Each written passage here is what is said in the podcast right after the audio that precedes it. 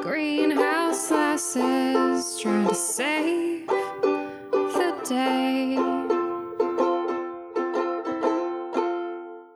Today, we're totally pumped to have Jamie Carpenter, a program specialist with the New Jersey Department of Environmental Protection and the Green Acres Program, which has protected over half a million acres of open space and provided hundreds of outdoor recreational facilities and communities around the state. Previously, Jamie worked for the state of New Jersey around Hurricane Sandy recovery. Jamie has a wealth of experiences from working to protect the Amazon in Brazil, conservation work in Alaska, advocating for a more sustainable New York City, to an AmeriCorps service year at a domestic violence shelter in Oregon. Jamie, welcome to Greenhouse Lasses. Hi, guys. Thanks for having me on. Thanks for being here, Jamie. Yeah. So, we already gave a bit of your professional background, but let's unpack you for a minute. How do you define yourself? What's your personal background? Okay. Well, I'm from North Jersey. Grew up, you know, doing outdoorsy things with my dad a little bit, like camping and hiking. Um, and I really like the outdoors. Um, so after college, I had no idea what I wanted to do at all. And I started looking around for some kind of jobs that caught my interest. And I signed up for AmeriCorps. And I really like those because they're short term contract jobs. So I could kind of get a little taste of something. And if it wasn't for me, it wasn't the end of the world. I think I'm a little bit scared of commitment. Um, so my first one there was Alaska doing conservation work. Um, and then after that, I signed up again for a different program in Oregon at the domestic violence shelter. And after that, that led to a year volunteering in the Amazon with like a sister organization of theirs. And after that, grad school, where I met some amazing people who cared about the environment and sustainability. Um, and after that, I was pretty lucky in finding a job working for the state of New Jersey back home. Um, after all my travels, glamorous Trenton really just caught my eye, I suppose. And I've been down there ever since. And I was working in Sandy recovery, like you said, first. And then I transitioned into um, a permanent position with the Green Acres program doing land conservation. Awesome. And also a fun fact that Jamie can save your life if you're swimming and get have a problem out on the beach because you spent a lot of time as a lifeguard, right, in New Jersey? Oh, geez, yes, um, too many hours. Um, I lifeguarded pretty much all through high school and college. Uh, back home at the lake in the summer, and then at school during the school year. So, yeah, if you start choking, I can Heimlich the heck out of you.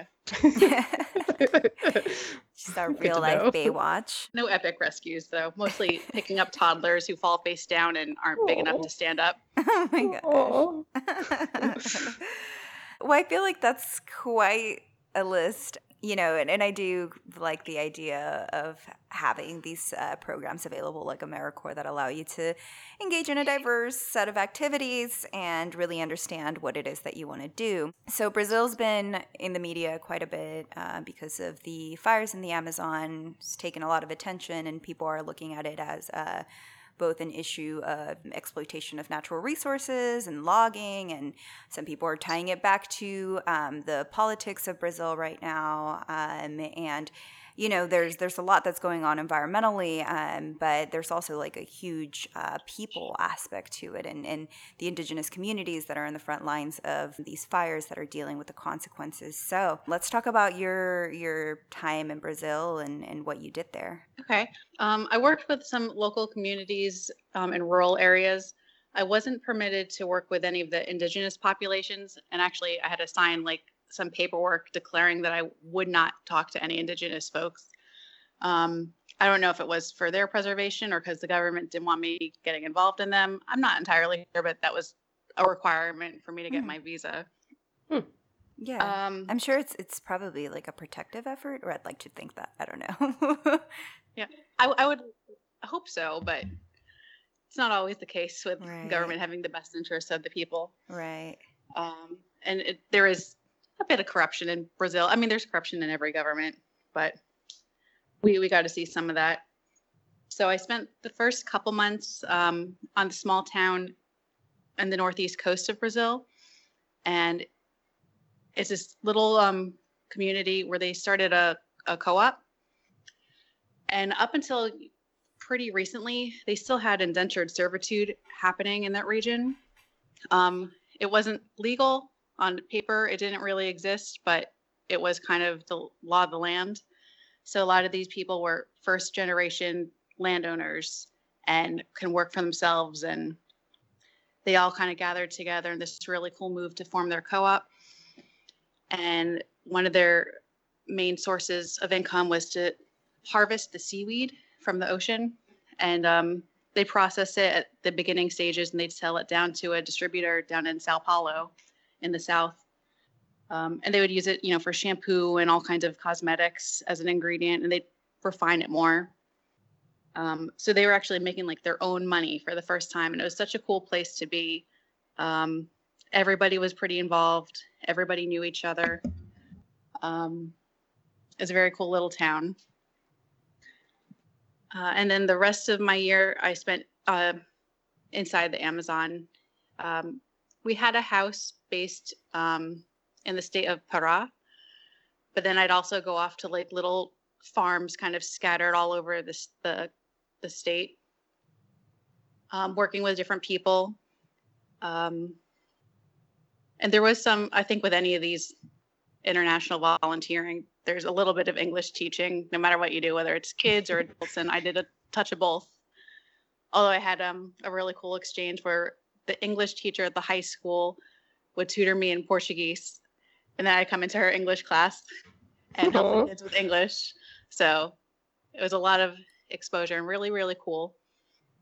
Um, and then you know the organization i was with it was the notre dame mission volunteers based out of baltimore. Um, but then they have a few uh, programs scattered around the us and a couple international. And they're there it was run by nuns catholic nuns. And they're the coolest people I've ever had the pleasure of meeting.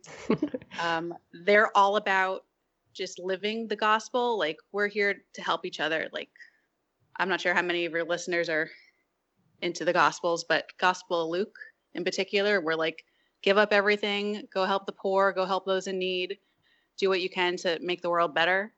And that was all these ladies um, some of them marched with dr king back in the day and got arrested at sit-ins um, wow. it's it was mostly older women at least um, the american women there's some younger ladies who were Brazilian in the congregation and scattered around uh, different parts of Brazil.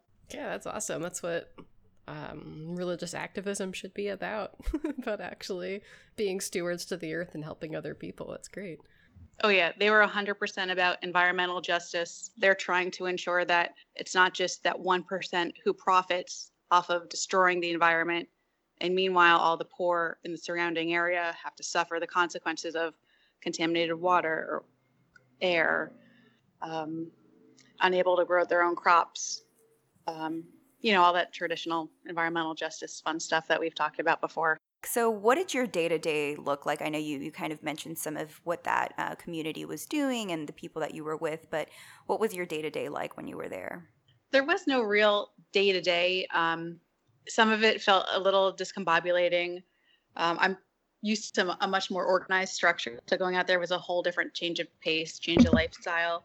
Um, it took me a little bit to get adjusted. Um, and even with that, we kind of would just see where the day took us.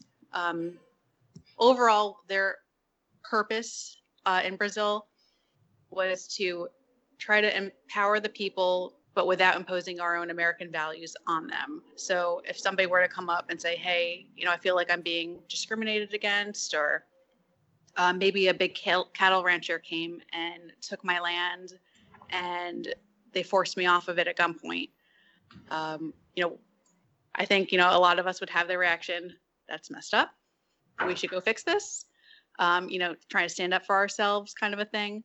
Um, but we had to, you know, take a beat and see what they want to do. Are they coming looking for resources to go somewhere else? Are they going to want to try and reclaim their land and fight it? So have them come to their own conclusion mm-hmm. as to what they want to do and what course of action they want to pursue and then try to give them some tools and means to go about that with where we were um, and there was a lot of uh, not a lot of wealth and it, you know, like you see in the U.S. where there's the one percent and the ninety nine percent, it's even more drastic down there. So that uh, there are some people who have a ton of money, like the cattle ranchers. It's kind of like the Wild West, um, where they just do what they want. Uh, I've heard some stories of some documents, whether in the courts or in other parts of town municipalities, disappearing or being destroyed. And then there's no record of what it was. And they just kind of call dibs and they have enough money to grease the wheels and maybe hmm. ammunition and they just plow through.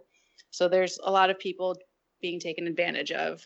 And so we would try to work with them and see what they'd like to do.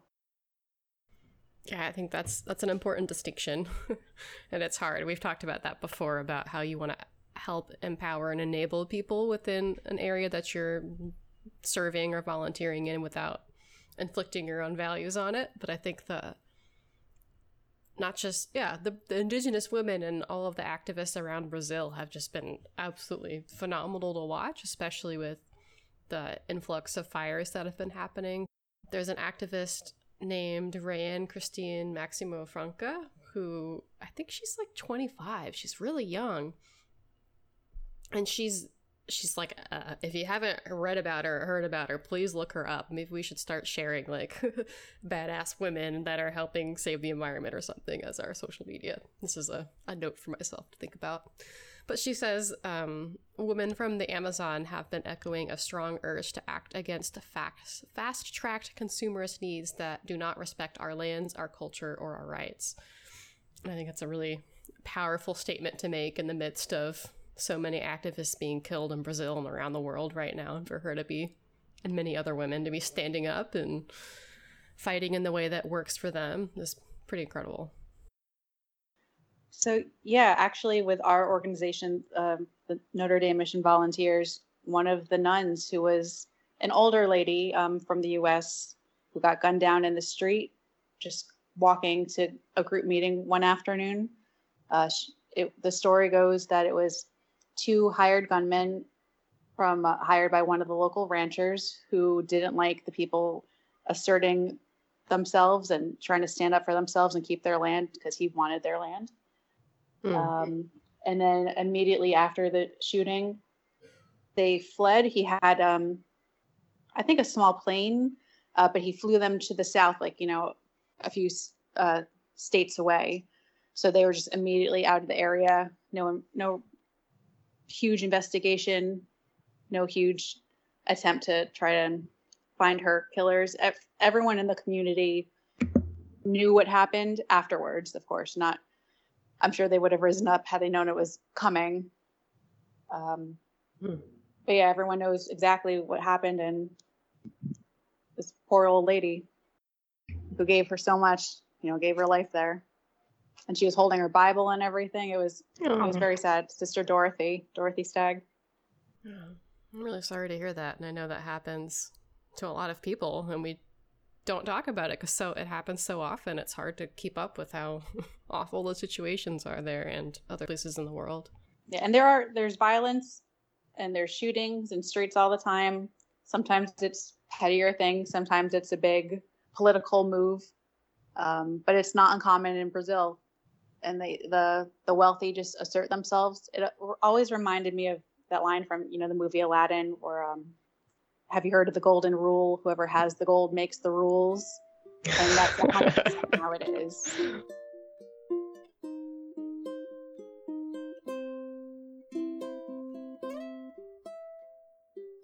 We can talk about this in Brazil all day, but I'm going to kind of shift the topic back to talking about your conservation work in Alaska. Tell us about the projects you did and what your experience was like.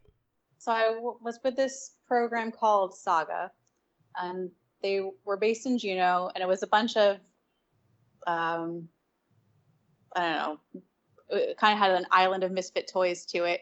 A lot of you know young adults um, out of college. Not everybody went to college though, but you know college age kids. Um, and there's maybe oh gosh, I don't remember exact numbers. Let's say six to eight teams of six to eight people per team um, and we just had um, higher jobs around the state that we would do. And sometimes the different teams would pair up and do something big together. And sometimes it would just be you and the five other people on your team for three or four weeks out in the middle of nowhere.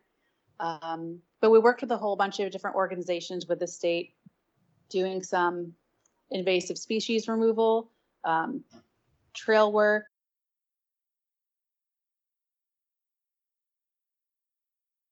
stream restoration.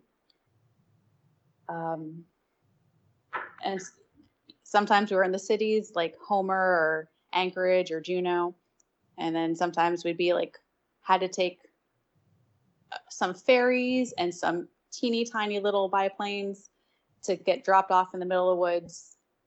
Uh, there was one time we had to go fly out somewhere and it took three plane trips because we could only fit like three crew members in the plane and we had like a little bit of weight that we can have for our supplies. So we're there at um, the airport hangar pulling out our bags seeing what we can let go because we were over the weight capacity. Oh.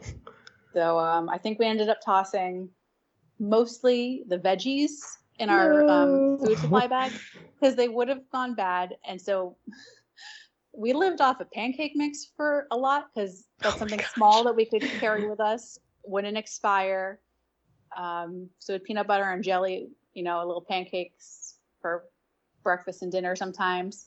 Although on the plus side um, the salmon were running while we were there and we caught so much fish and it was so fresh and delicious. So it was pancakes and salmon most of the time. Wow. That's hearty. oh yeah It was a big Um, treat coming back into town, no matter what the town was, and taking a shower and having anything to eat. it was awesome. And that's when I was like, I'd like to be involved in something that's protecting the environment. I'm not sure exactly what it is. Hopefully, I'll know it when I see it, but I like this kind of stuff. So I started looking from at different things from there. What was the conversation around climate change when you were there? Oh gosh, you know, honestly, I don't know if it came up all that much. Um, and it might have been maybe 50 50 split between people who, you know, went to undergrad and had some kind of degrees, maybe in something environmental related, maybe completely unrelated. Um, and then other people who went to high school and worked some part time job. Um, so you had all, all different types of people coming from all kinds of backgrounds.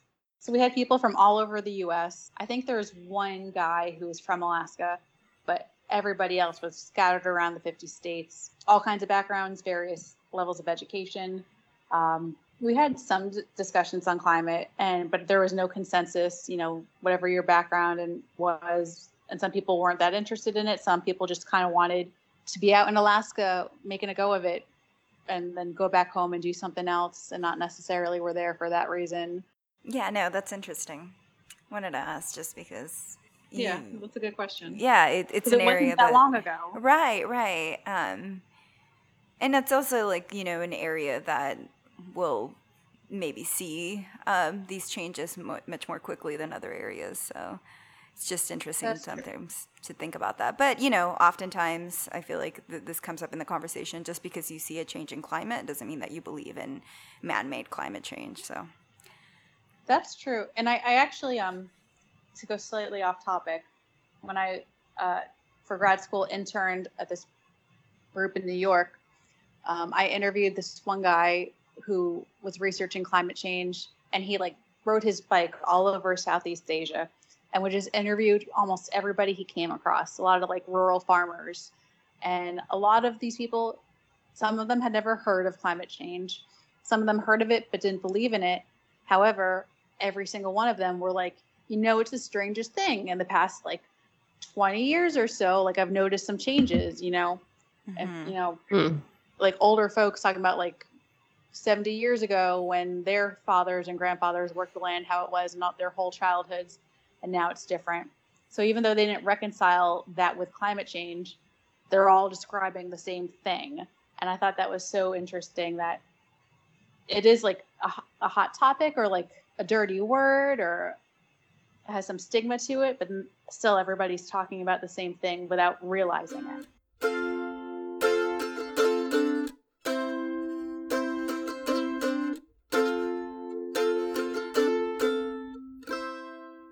So yeah, let's let's move into your work with the state of New Jersey. Um, you started out with the Blue Acres program um, and Hurricane Sandy relief. Uh, so before we get into what you're doing now, tell us about uh, what that was like. Okay, I worked for this really awesome program called Blue Acres, um, and that's a disaster recovery program within the state. Um, and there's, I mean, a multitude of different programs to approach it in a lot of different ways. Um, I worked on some other ones, but Blue Acres is where I spent the most of my time by far.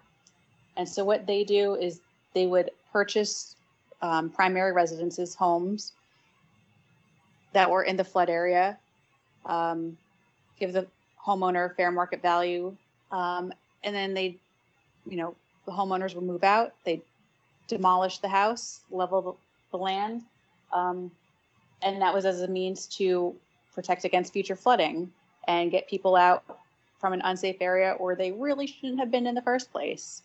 Um, although there are some cases where there's homes that for you know years and years were fine, never had floods, and then like in Houston, I've, as you've seen, Leslie, overdevelopment comes in. Maybe they're slightly lower grade than somewhere else where they had a huge influx of development, and now these homes are getting flooded. Yeah, that was going to be my next question, actually. Is that homes that had never flooded in Houston were flooded and people lost their homes and cars and all their valuables. And it was troubling because most of them didn't have flood insurance.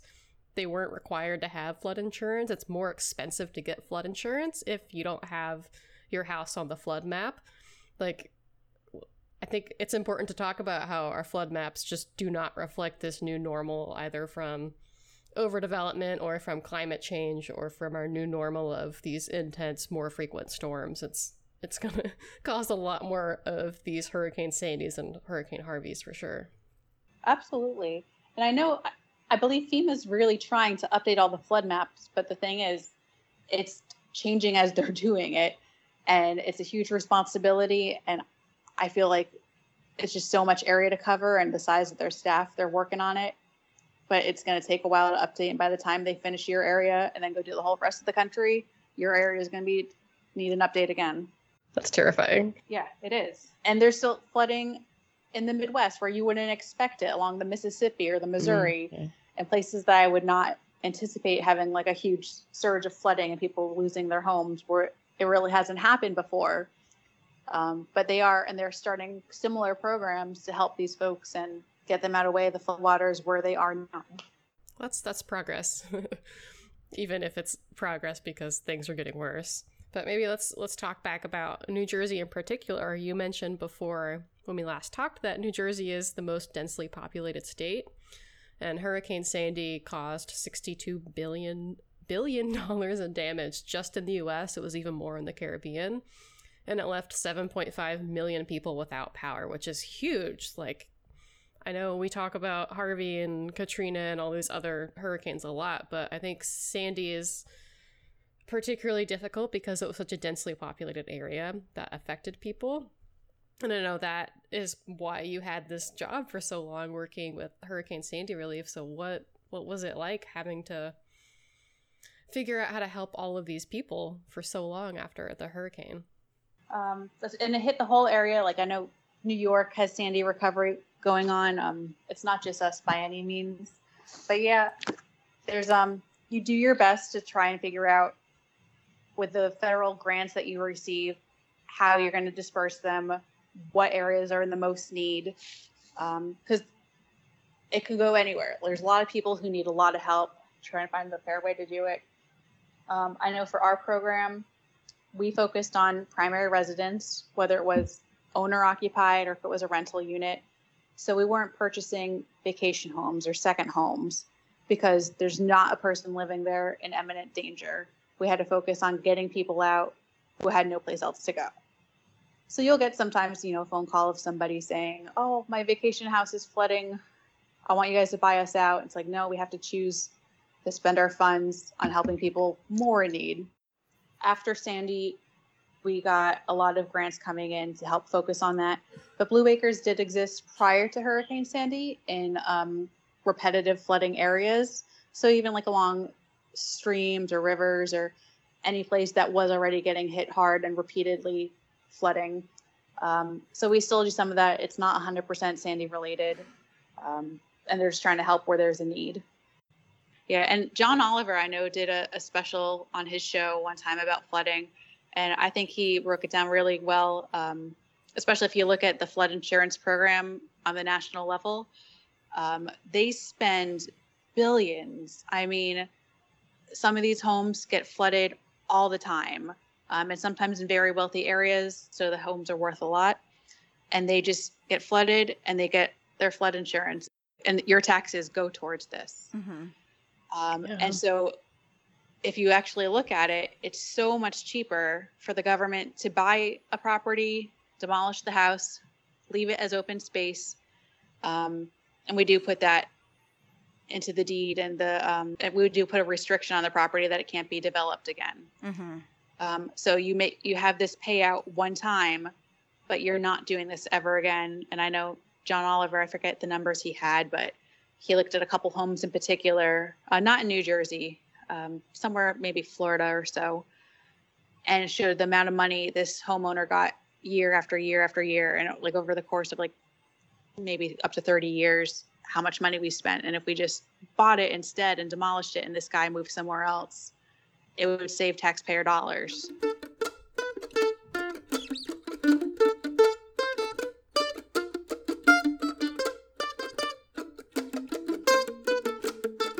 All right, so, what about the Green Acres program? I know that focuses more on um, parks and wildlife and stewardship. So, tell us more about what you're doing now. Okay, well, Green Acres is also a really cool program. I feel so lucky that I got into there. Um, and they've got a couple different sides to the program. Um, the first part is state land acquisition. So, similar to Blue Acres, they purchase property, leave it open, um, and not necessarily just for flooding reasons, but maybe um, there's an, an, ecologically sensitive species, flora or fauna, um, that's there. Maybe it's a community that is densely populated and really needs some open space. Um, so maybe they'll have a park there, or just something green. Um, so another part of Green Acres is the local program where they work with towns and nonprofits and help fund parks. It, it's bigger in our more densely populated regions, so outside New York City, outside of Philly, um, where it's really, really densely populated. Um, we try to invest in some open space, um, and they can have parks, they could have ball fields, they could have um, a pond for fishing, whatever it is. Um, try to keep them green, and also you know, for the animals and for the plants and everything, you want to have a wildlife corridor. Um, sometimes we aim to try and connect some regions so it's not just about us as people, but about everybody that's living in our little bubble. So, so, so, which Parks and Rec character are you? Oh gosh, at times all of them, uh, and I try to ask the people when I started working there if anybody watched that show because I thought it seemed appropriate and I've been a big fan for a long time.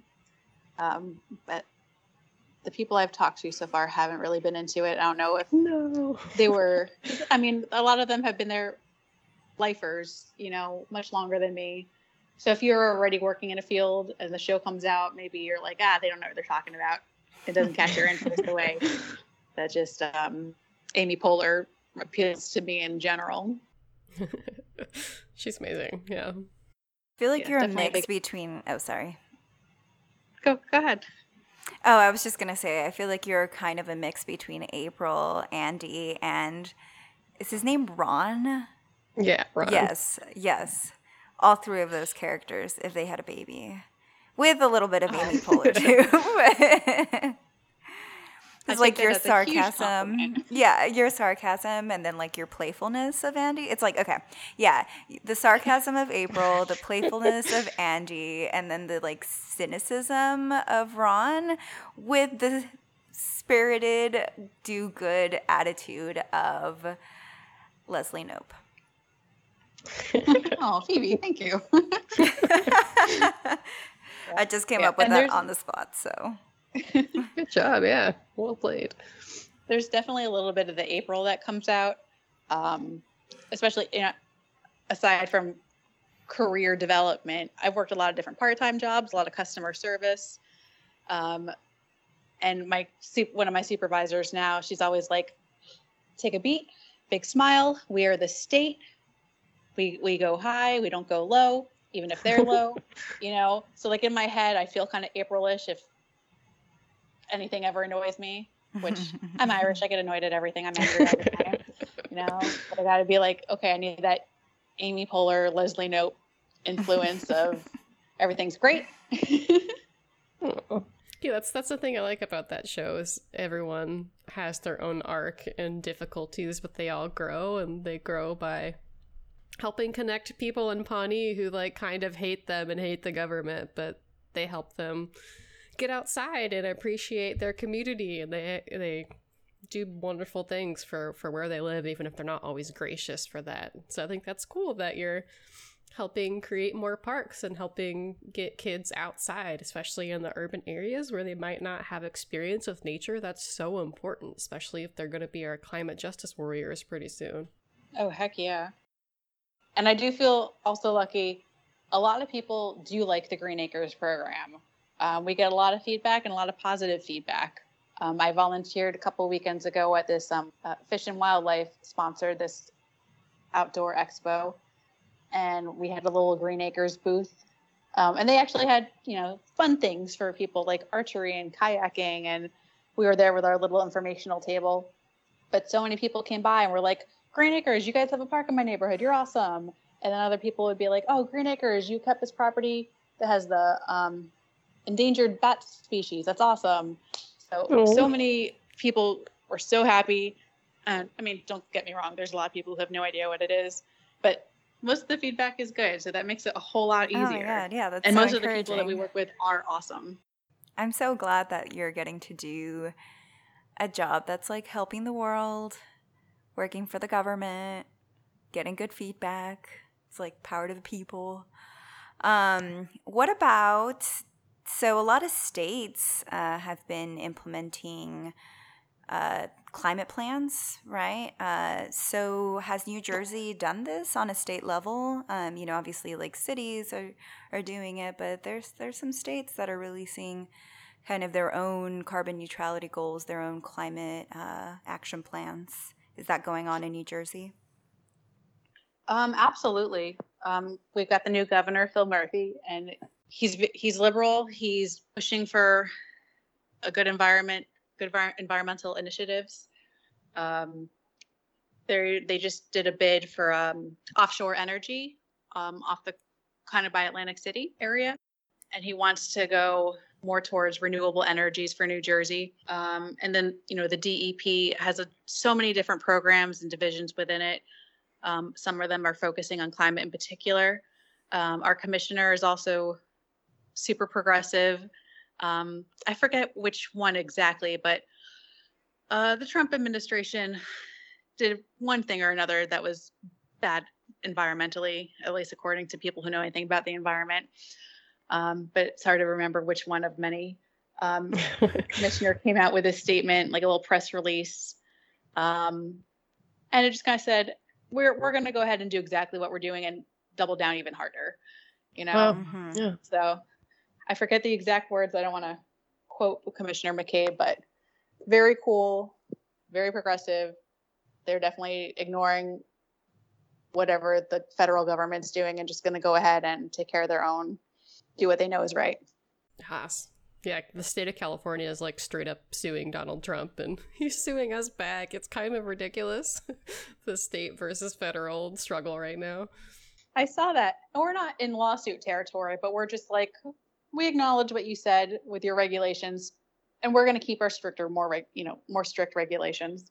Yes, go New Jersey. I think I read you're trying to be 100% renewable energy by a certain timeline, and maybe it's 50% by 2030. I read this a while ago, but pretty incredible goals for a state to be saying that.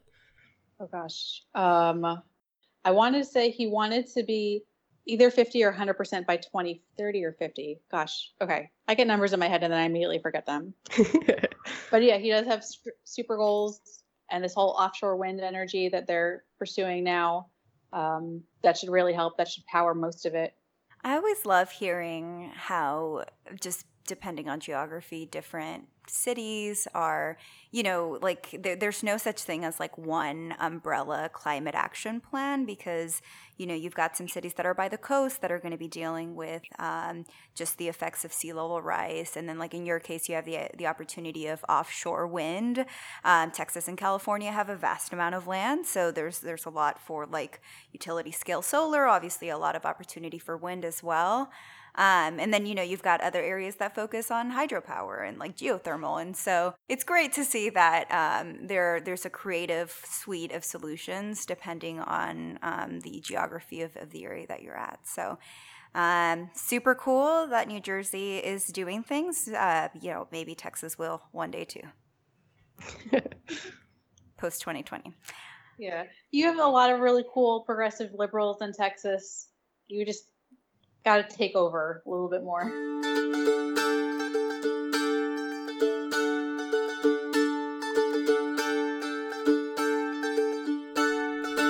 So, Jamie, you've had a really impressive and impactful career path comprised of activism, public service. Uh, you always seem to find time to volunteer, even though you've basically always been working at least two jobs since I've known you.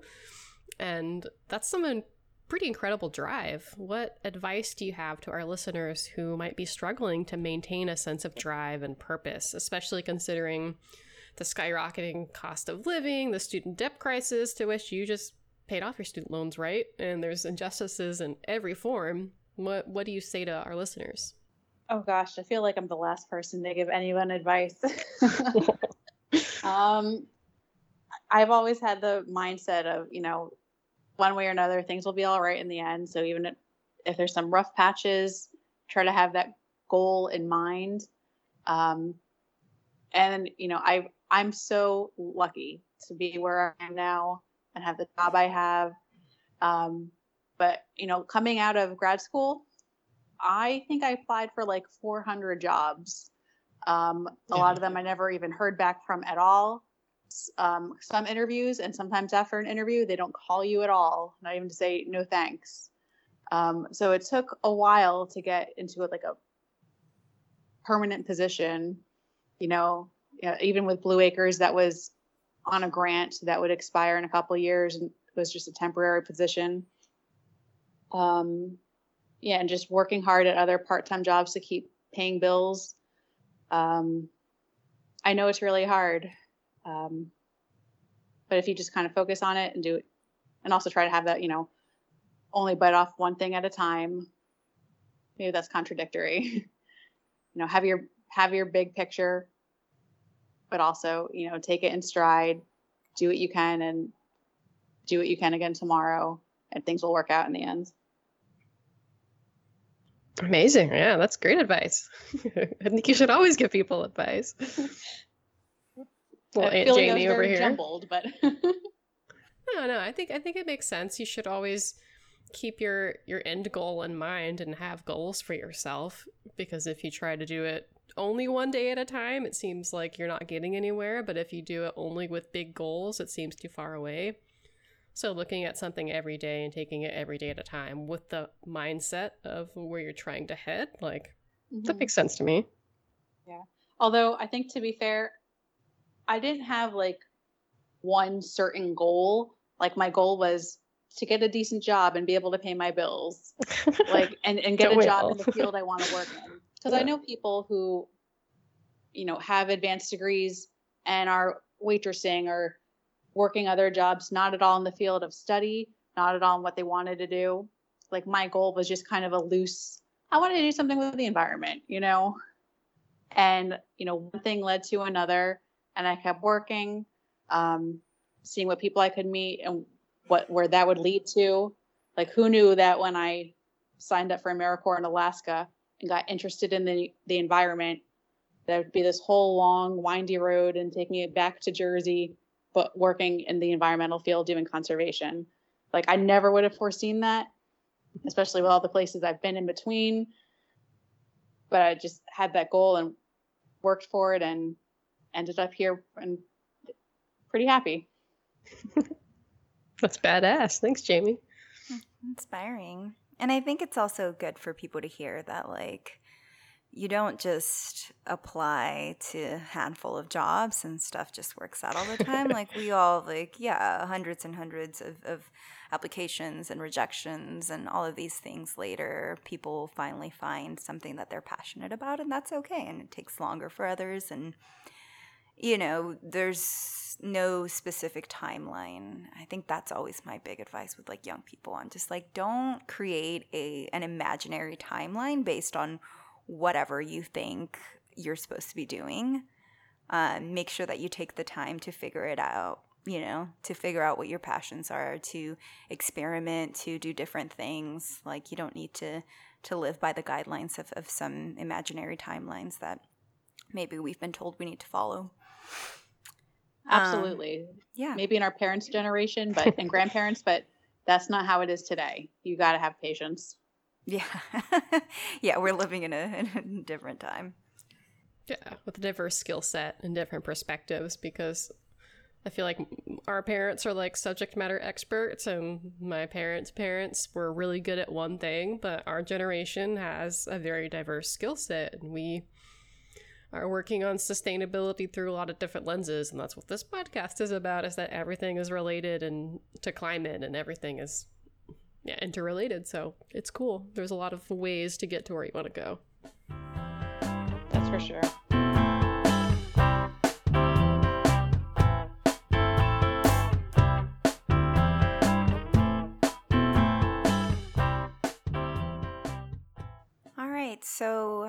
Let's get into this joy. Um, we always say it's tough to talk about climate, it's tough to think about everything that's going on. It's tough to think about the fossil fuel industry and uh, corporate greed and disasters and melting ice caps and injustice uh, everywhere and impunity.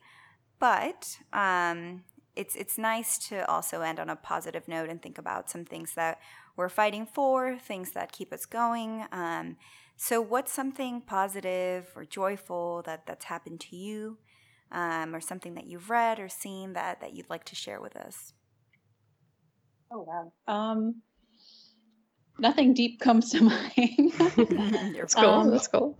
I think just my most recent, you know, moment of joy is I let myself go out last night, even though I worked hard all week and I was pretty exhausted.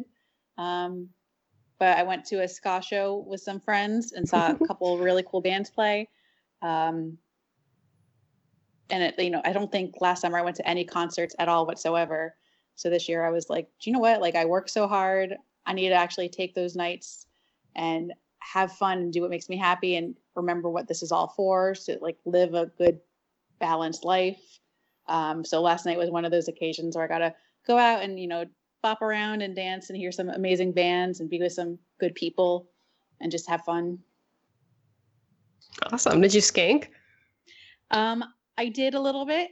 Um, I want to say I'm not that great at it, but also I feel like most people are not that great of it. It's part of the definition of skanking, perhaps. um, but we had fun. You know, you're just moving to the music and you're not really caring what other people are saying. But and no, anyone at a ska show would never naysay anybody else. Like it's always very happy, very cool people who are just kind of there to support the music and are not judging each other. Yeah, good vibes only. It took me a second. I was like, "What's skanking?" then you were like, "Scott," uh, and I was like, "Oh yes, yes, yes." Yes, I think I know Skanking what this is. is the name for dancing to ska music. uh, I love it. Um, what about you, Leslie? So, to, when we're recording this during the climate action strike, and on Friday, I I attended um, a climate action strike in San Jose, California. I was really active in Houston um, with the Showing Up for Racial Justice uh, organization and the Black Lives Matter Houston. I liked showing up to, to rallies and protests. But in San Jose, I haven't really found my place yet. A lot of the activities go on in Oakland and San Francisco, and San Jose is kind of like an hour away, and it's, it's a little different of a scene here. So I didn't realize there was even a climate action strike, but one of my coworkers was like, "Oh yeah, I'm going to go over there." So I went home and I rode my bike and there was a lot of people and it was a lot of like classes of kids and their teachers and lots of college kids and lots of retired people and lots of typical California hippies. There was I saw people from my um, Jewish community in Los Gatos. There was all kinds of people there and it was just so exciting to see so many people come together for our generation and future generations and the generation that's growing up right now and has to live in this crap hole that we're inheriting for them.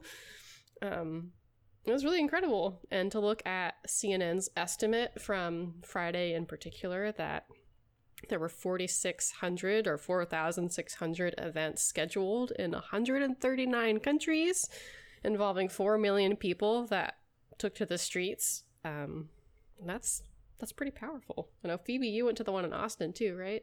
Yeah, it was yeah, it was a good turnout too. Um, I'm really bad at gauging crowds, but I I was like, can can you all do? I mean, I don't know. I haven't seen any estimates, but I want to say it was like thousands. I like hate to say that because I like don't know the final number, but it was it was a great turnout. Was it more than Donald Trump's inauguration? Absolutely.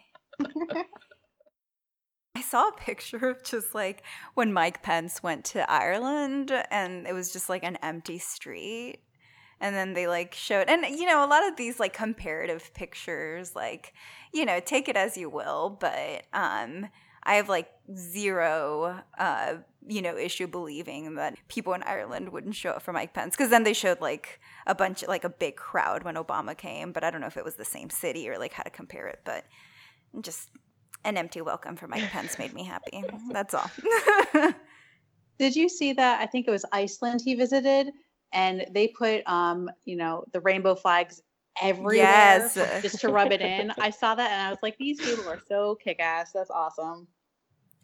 Yeah, and I heard like the mayor showed up in a bike, and like Mike Pence showed up in like these just giant like escalades or whatever it is that the they carry and like all this protection and then like the mayor of Reykjavik was just like biking up and was just like, "What's up?" and it's just like the contrast was just uh, United States of America. Um, okay. Well, mine is related to the climate movement, but um, so you know when we talk about like really badass. Like if you've ever seen like the video of Greta speaking to the UN, being like, "You're cowards," and just like saying it like it is, being awesome. Um, that was pretty much the the like I can tell that students here are inspired by that type of like fearless rhetoric, and so a lot of the speeches were um, very bold and very brave and and um, in a way that I was like, yes, like you haven't been jaded by the world, which is great. Um, but it, it's also it's it's inspiring to think about what we can achieve when we don't have all of these like mental blockages, you know, that that we like get exposed to more and more rules, and so we just kind of block progress in that way, even within our own minds. Um, but um, you know, I, I, think I've talked about Isra Hirsi, but she uh, tweeted out something after the um, the strikes, or you know, this weekend actually, seven hours ago, according to Twitter.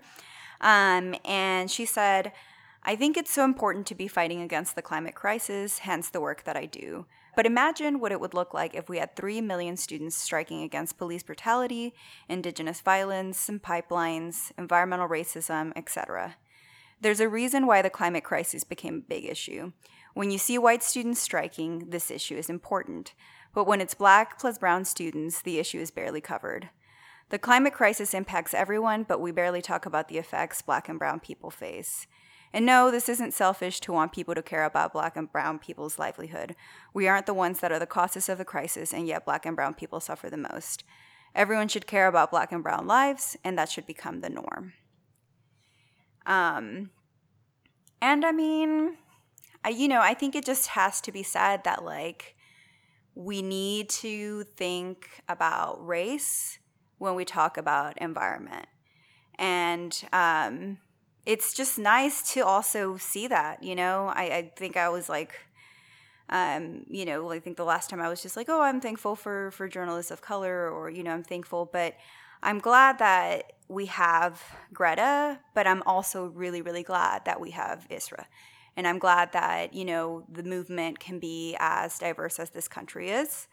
Um, and I hope that people can really look at the intersections and and really like find you know organizations that that are doing that work and, and support them right there's there's a lot of organizations that um, have been thinking about this right and, and, now it's it's getting into the mainstream but um, it's good for for what we talk about to always be intersectional um, so those that series of tweets um, is my joy because um, you know I think uh, she has a big following, and a lot of times when she speaks up on certain issues, she gets a lot of backlash.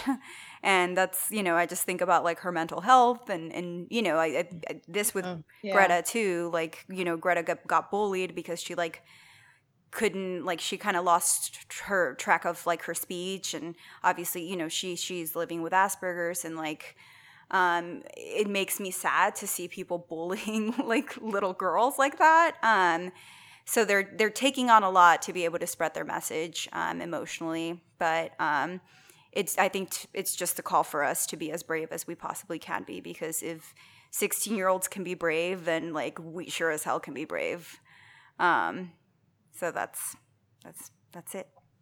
oh, that's awesome. Yeah. Yeah. I've I know I've said in like other conversations that like I'm really looking forward to, you know, 50 years from now when some of the older generations have passed away and we're fully in charge and we can make the laws and reset everything the way that, you know, our generation for the most part is much more progressive about. But you know people like greta like why do we have to wait until you know 50 years from now when it's completely ruined and broken? We need to be you know much more aggressive and fix it now. So i think that's awesome that she's leading the way with that and getting more people involved yeah i think i saw an estimate it was like 4 million maybe strikers an estimated yeah, yeah around the world yeah so from cnn hell yeah all right. I'm ready for the takeover. uh, well, thank you, Jamie, for joining us. I'm really happy to hear about your work. Um, and also just really happy that you're happy doing the work. That's like a joy in itself. Yeah. Thank you guys for having me. It's been a pleasure. All right. Bye, y'all. Thanks, y'all. Bye. Bye.